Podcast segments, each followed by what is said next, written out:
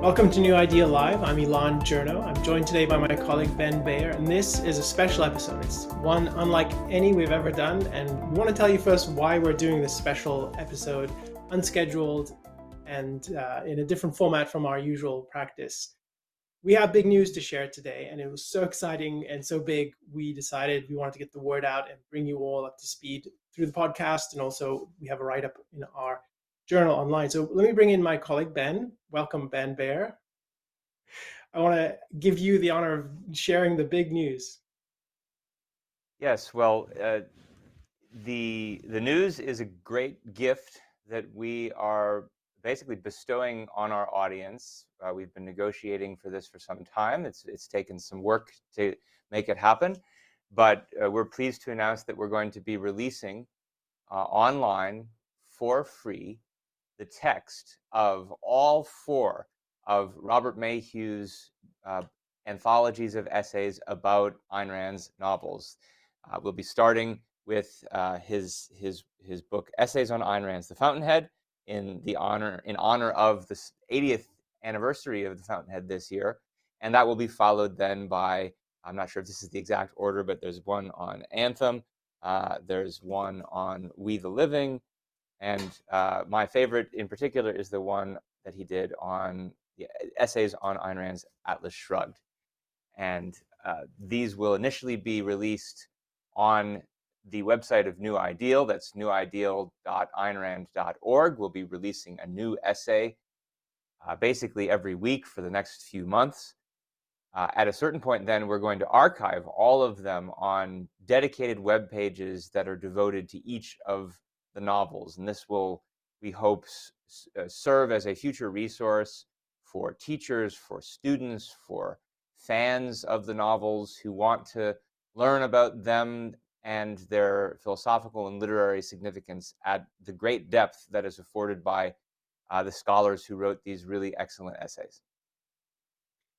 Thanks, Ben. I just want to help people understand where these uh, anthologies belong in the, the history of the, the, development of the objectivist movement, I think of them as the the beginning of the flowering of serious scholarship that happened after the publication of a landmark book by Leonard Peikoff, which is, um, I think, familiarly known as OPAR. It stands for Objectivism, the Philosophy of Ayn Rand. It came out in 1991, and this really uh, put a systematic presentation of objectivism in front of people. It's a, it's a, terrific book. I learned a lot from it. Everyone that works with us has read it and studied it. It's the core of our educational uh, approach. And since the publication of that book, we've seen a, a new uh, growth in serious scholarship of Ayn Rand, which I think this book made possible. This Leonard Peikoff's book made possible. And some of the articles in here, we'll get a bit into detail about some of what's in these anthologies, but I, I found them really illuminating, and there's some really path-breaking observations that I think people will be excited to explore. Uh, ben, what, what's your perspective on these? I'm uh, one of a number of people I know who think of ourselves as uh, OPAR babies. That is, we were raised on uh, OPAR as our major textbook for understanding objectivism, and it, it's it's hard to overstate the important way in which Dr. Peikoff's book really supercharged the study of objectivism. Uh, I mean, just one uh, uh, example of this is the, is the fact that we use it as the major textbook in, in ARI's training programs, uh, for example, now in the Ayn Rand University. And the essays in all of these anthologies are authored by scholars uh, who, all of whom uh, participated in one way or another in ARI's training programs going back to the 19, late 1980s and uh, 1990s. Uh, people like Onkar Ghate, Tara Smith, Greg Salmieri, Harry Binswanger. So uh, these are written by leading world experts on Ayn Rand's philosophy, on her fiction, and on how the two are related to each other. So, a word about who these essays are for and what you can gain from them. So, just as a preview of what to expect. So, you might think of these books and the way they are priced. If you go to try to buy the, these uh, these collections of essays, you'll see that they're really they're marketed for academic markets and, and libraries and things like that. But I don't think they should be seen as exclusively for academics. I don't think, I mean, they're scholarly, they're rigorous in that respect, and they're suitable for that. But I think of them as accessible. They're, they're the kind of books that we see a lot of our ambitious students explore. They're a great resource for journalists and researchers interested in Rand because partly uh, many of these essays rely on materials held at the Ayn Rand archives. And in fact, we'll tell you a bit more about the very first essay we're releasing, which is a good example of that. So I think there's a lot to be gained from these essays, whether you're uh, uh, an ambitious student, whether you're a fan, someone trying to understand Ayn Rand from the outside and get a, a, a direction. Um, and I think you've you've been involved in one of these books, Ben, and you know a lot of the people who have contributed. How how would you characterize the uh, the audience that's viewed here? I mean, while these are essays that are written by scholars and in accordance with rigorous uh, scholarly standards, I would not say they are written exclusively for scholars. Yeah, so I have an essay in the uh, in the Fountainhead anthology, the one that we're releasing shortly, and I remember the process of drafting and editing it with Robert Mayhew. It was a talk. It was a, a piece that originally started out as a talk that I gave to uh, campus clubs around the country, and that was in, entirely of my own doing. But then uh, when I gave it to Robert Mayhew, he thought, yeah, this could maybe work as an essay, but it's going to require a lot of work. I mean, we just went through so um, you know major revisions to make the theme more coherent, uh, to make the language uh, more accessible, and and to make the, the message clearer. And I think he used the same kind of standards, not only academic standards, but uh, standards of communication for all of the essays that he edited. And the end product, I think, is, is quite a lot like what uh, Dr. Peikoff says about his own book, Opar, in, a, in a, very uh, a nice line in the preface. He says, This book is written not for academics, but for human beings, uh, including any academics who qualify. And so the point there is that uh, it's not written in a kind of scholarly jargon where maybe there's a few scholars out there who happen to know the niche discipline and they can decode your jar- your jargon for themselves. Uh, it is written in clear, accessible, plain English, but still up to high scholarly standards. So I wanted to say a word about why we're doing this, and it might already be clear based on what we've described as the value contained in these many these four books and the many essays within them. We looked at this as an opportunity to bring in-depth serious scholarship about Ayn Rand, the history of her writing, the literary aspects, the philosophy, to a wider audience. And I, have I've read all of these books. I gained a lot from it, and I know that's true of all of the scholars in our uh, organization and the students that we bring in. And we, we we've been frustrated, as, at least I'll speak for myself, I've been frustrated that not more people are aware of these books, not more of them are accessing them. And I think part of that is that uh, the publisher views them as primarily a library academic type product. And we decided, well, we can, we sometimes would like to assign some of these essays in our courses. And when we looked at the way in which the licensing works, we realized for not much more than it would cost to license a few of these essays, we could license the whole book or all four books and then bring them to not just our students who I think would benefit enormously, but anyone anywhere on the planet who has access to the internet and to do that at zero cost because part of our goal as an organization is to educate people about Ayn Rand to help them understand what she had to say to uh, appreciate the accomplishments that she has in literature and in philosophy. And this was just a, a great opportunity that we seized on. We wanted more people to have the opportunity to explore her ideas guided by the scholars who produce these essays and we think that this will really contribute to public understanding and appreciation of Ayn Rand's thought. And there's many more uh, benefits, but that's sort of how we viewed this. And the, the part of our hope is that people watching today and, and reading New Ideal in the future will have the opportunity to read uh, most of these essays and really enrich their understanding and, and grow a deeper view and grasp of what Ayn Rand said uh, with some of the best experts and, and guides that uh, exist.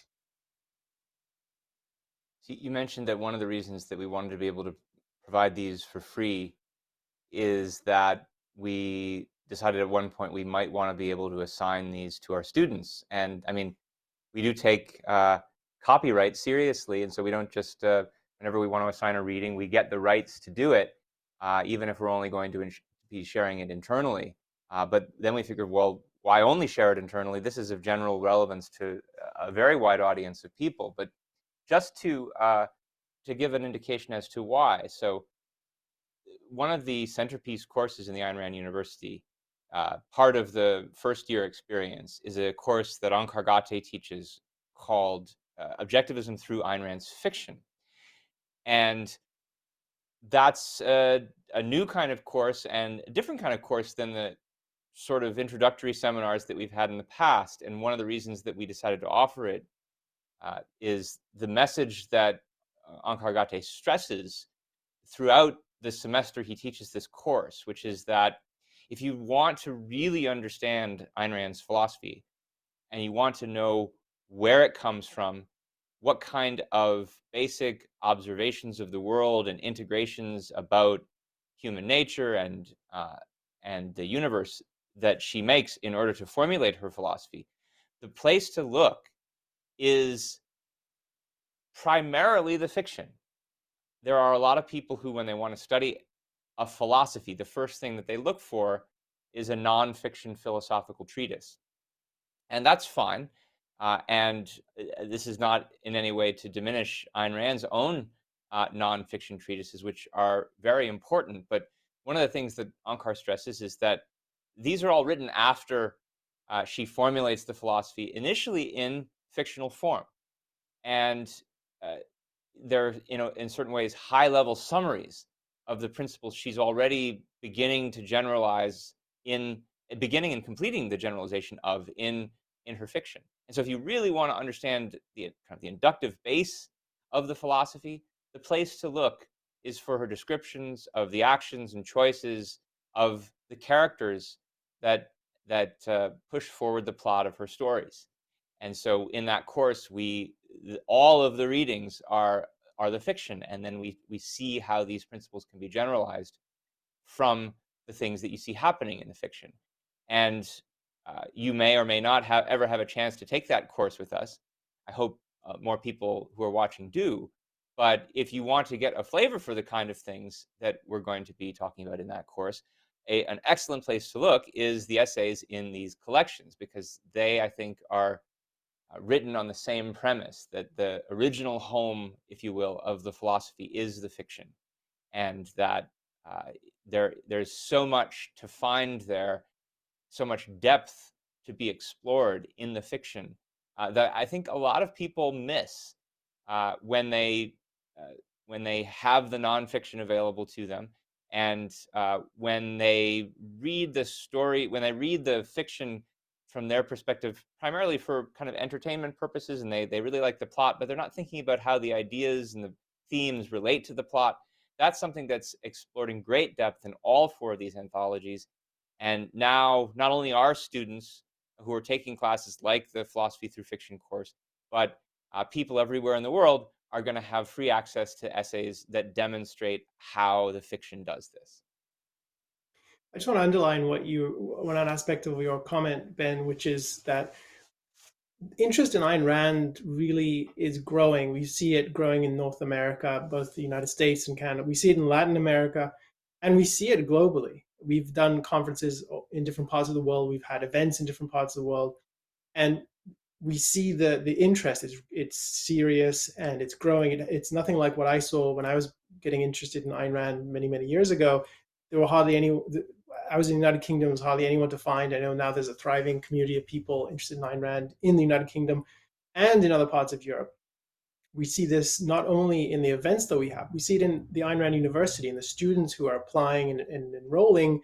They're not all from North America. Some of them are from Latin America and Europe. And we see just a staggering number of countries and, and places that people are coming from, including places where if people knew that the students were taking part in our reading groups or in our courses, they would they would be in serious trouble. There's some seriously authoritarian uh, countries involved, and we see it in web data. When we look at our web uh, analytics, we see people coming to Ayn Rand's our website, and various elements of it, we see them coming from more than 200 countries and geographical locations. So the way these things are measured is not only in uh, distinct recognized countries of the UN, but in many more places.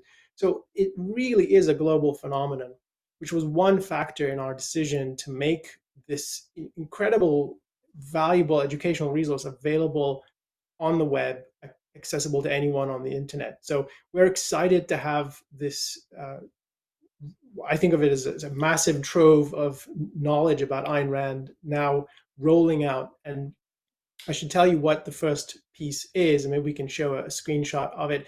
So yesterday and today we released in two parts an essay by the scholar Shoshana Milgram. It is about the notebooks and, and Ayn Rand's work in developing her thinking around the Fountainhead. So it's the um, sometimes called the Fountainhead Notebooks, and it's an in-depth exploration of that.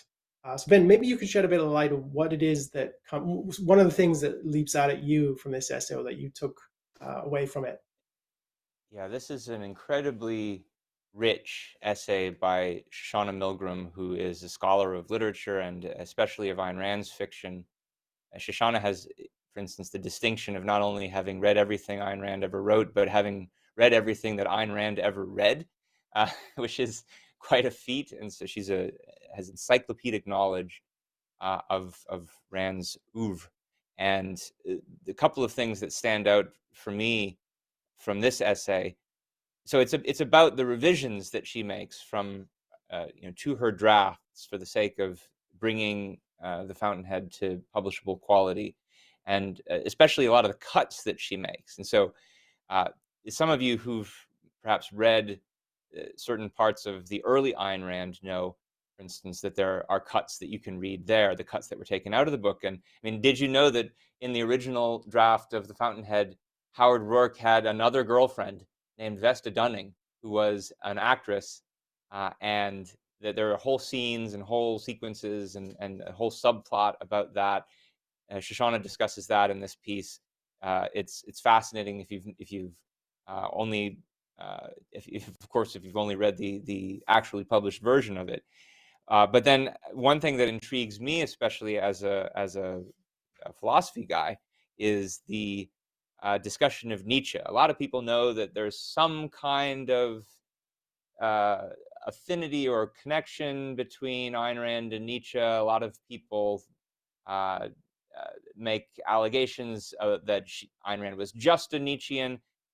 Uh, this essay has really important data making very clear precisely what the relationship is. Yes, Ayn Rand did read Nietzsche when she was young. She read him after she had already formulated her own philosophy. She admired certain aspects of his thought. Uh, but one thing you see happening in the drafting of the Fountainhead is that while she initially starts out putting quotes from Nietzsche in uh, the section headings of uh, different parts of the book and and also uh, attributes certain Nietzschean ideas to the characters, uh, in the early drafts, she does that. In the later drafts, she cuts all of that. And Shoshana documents all of the ways in which it's cut, all of the ways in which uh, the Nietzschean elements are consciously removed, in part because this is the period of time in which she's she's realizing she disagrees with Nietzsche and doesn't want to suggest this agreement. And uh, in fact, there are ways in which the story of the Fountainhead ends up being the story of uh, the certain of the characters figuring out why Nietzsche is wrong, and so it's it's uh, it's fascinating to read from that perspective, uh, from the perspective of Ayn Rand's own intellectual development, uh, which I think I think then has also the implication of uh, dispelling myths about Ayn Rand and her relationship to Nietzsche. One uh, other thought about Shoshana's essay, which I am excited for people to have the opportunity to read starting this week, it is an excellent example of the use of materials from the Ayn Rand archives, which many of the essays in these anthologies do. Shoshana is an active user of the Ayn Rand archives. And you can see her, she's a, she reads closely, she's a very careful scholar. I, I one, it's one of the things I really respect about her work is that you always learn something.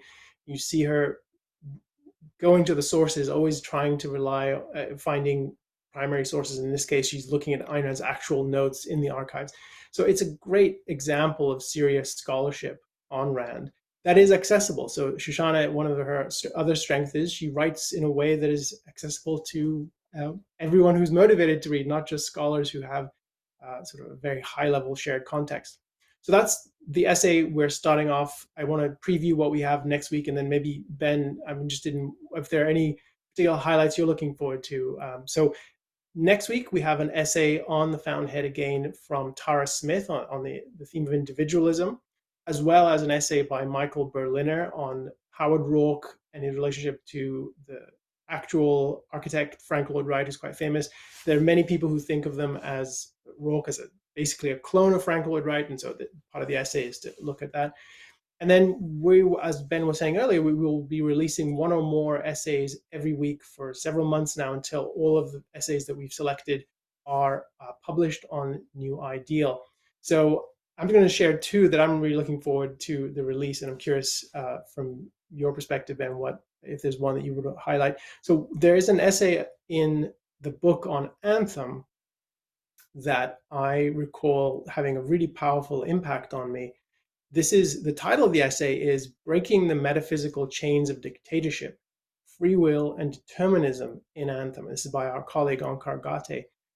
One of the things that's really striking about that essay, and, and it's true of all the essays in the Anthem collection. Anthem, I believe Ayn Rand wrote it in three weeks. It was sort of a, book that she wrote very quickly. It was a lot of the thinking had already been done. That's my understanding of the, the process and yet, and it's an early book. It, it, she she paused writing the Fountainhead to work on Anthem. It's an early book in in certain respects of her development, and yet, as this essay about free will and determinism makes clear, her understanding of these issues was really profound. And what you see, and it's a short book, and yet it's really rich with philosophical insights about the role of free will in human life and about the way in which a society that becomes that is a dictatorship is geared against free will is counting on the fact that it's sort of denying that reality. So just a lot to to uh, mine in that essay. And then to go back to anthem after this is one thing i recommend for everybody. If you read an essay that you find really impactful and i hope you will go back to the novel and reread it from the perspective of that issue and see how you will then gain i think a deeper understanding or deeper appreciation of that issue or that character or that element in the story. Um, so I'm really looking forward for people to have a chance to read that essay uh, on free will and determinism in Anthem. Ben, I'm curious if any of these essays stood out to you that you want to share with us. Yeah, I mean, those I totally agree about the ones you mentioned. I'll just mention a few more. Uh, I'm especially looking forward to the release of several different essays by Greg Salmieri. I think these were really kind of model uh, model examples of the uh, how it's possible to to mine deeply the the essays for their philosophic integration. And uh, two essays I have in mind in particular are first the one uh, from Anthem about the uh, equality's discovery of the I. Everybody who, who's read Anthem knows that it's about a society in which the word I has been banned and in which uh, there's only the word we. And Greg's essay is a discussion of how the steps by which equality rediscovers the I, not just, of course, finding it written uh, in a book somewhere, but he's actually, he goes through a kind of inductive process of validating uh, egoism for himself. And uh, anyone who knows Leonard Peikoff's course, Objectivism Through Induction, he did a whole lecture on this. And if you actually go back to Anthem, you see the character making these discoveries in the kind of order that Dr. Peikoff describes. Uh, so that's Prometheus's discovery, individualism, and the meaning of the concept I and Anthem. It's especially interesting from a perspective of a, a philosophy that places a, a, lot of emphasis on the importance of its theory of concept formation. And here, in, in very early form, uh, you see that theory working itself out in practical terms with respect to a crucial uh, moral and metaphysical concept. Another one that I, am really, it's going to be probably a little while before it comes out, but it's Greg's essay in the Atlas collection, uh, Essays on Ayn Rand's Atlas Shrugged, uh, which is called discovering Atlantis, Atlas Shrugged's demonstration of a new moral philosophy. And this is again to the point that the uh, where the home of the philosophy, uh, the original formulations of it, the original reasoning for it, the original data for it, in effect, can be found uh, in the pages of the fiction, not in an essay like The Objectivist Ethics, which is later published in The Virtue of Selfishness. And that's not only because there's a lengthy philosophic speech at the end of Atlas. Uh, there are characters who are going through the process of philosophical discovery themselves. A lot of people, when they when you ask them what is Atlas Shrugged about, what's the main kind of dramatic conflict of Atlas, they'll say, well, it's the conflict between the producers and the looters. And that's definitely an important element of the dramatic conflict in the story. But the deeper and I think more interesting conflict is the conflict that you see within the within the souls of the protagonists themselves and sometimes even between the protagonists. And so someone like Dagny Taggart is deeply conflicted about her role in society. Should she stay and work to build her railroad uh, and fight against the looters, or should she go on strike? Uh, and uh, that's a uh, that's a conflict that is based on a deeply philosophic conflict that she has about the nature of ideals, of whether they're mm. achievable, uh, whether other people uh, can ever be made to share her ideals. What is it that's stopping them from sharing them? And this ultimately bottoms out in a, in a philosophical question about uh, free will and about what it means uh, to want to live. And uh, Greg's essay uh, really puts all these pieces together and shows the philosophic development of the characters over the course of the novel, which helps you appreciate the plot arc of the story so much better in ways that I think a lot of people miss when they read it the first time in a, in a, in a relatively superficial way. And so, uh, and just as an example, this is this is an essay that really taught me a lot when I was doing the Atlas project with Greg. We were reading through that whole uh, book week to week, and uh, helped me to really appreciate what's so great about the novel. Well, we should wrap up. We we were excited to share this news with you. We told you a bit about what to expect and the value that we think these essays uh, present. We're excited for you to start reading them. The first one's up today. There'll be more each week for many many weeks to come. And what I recommend for people watching or listening to us is go to newideal.aynrand.org. If you aren't already part of our email list, join. And if you read the essays and you find them valuable, think about contributing and helping us keep them up online and keeping them free for a worldwide audience. We'd appreciate your support. Uh, the essays are now online thanks to the support of our donors, and that's the only way in which we can keep doing this. So we appreciate the support. We've gotten some uh, just on this special podcast already. Thank you for the super chat support. And if you are um, reading the essays. We encourage you to do that. We hope you'll share it with other people, people that are exploring Ayn Rand, and just spread the word and help us find more people who are curious to dive deeper. With that, I think we'll draw a line here and we'll be back with another regular episode of New Ideal Live next week. Thank you, everybody. You've been listening to New Ideal, a podcast from the Ayn Rand Institute. If you like what you hear, leave us a review, share with a friend, and subscribe to our other podcasts. This podcast was made possible by donors to the Ayn Rand Institute. Help support this podcast by becoming an ARI member. Go to aynrand.org forward slash membership.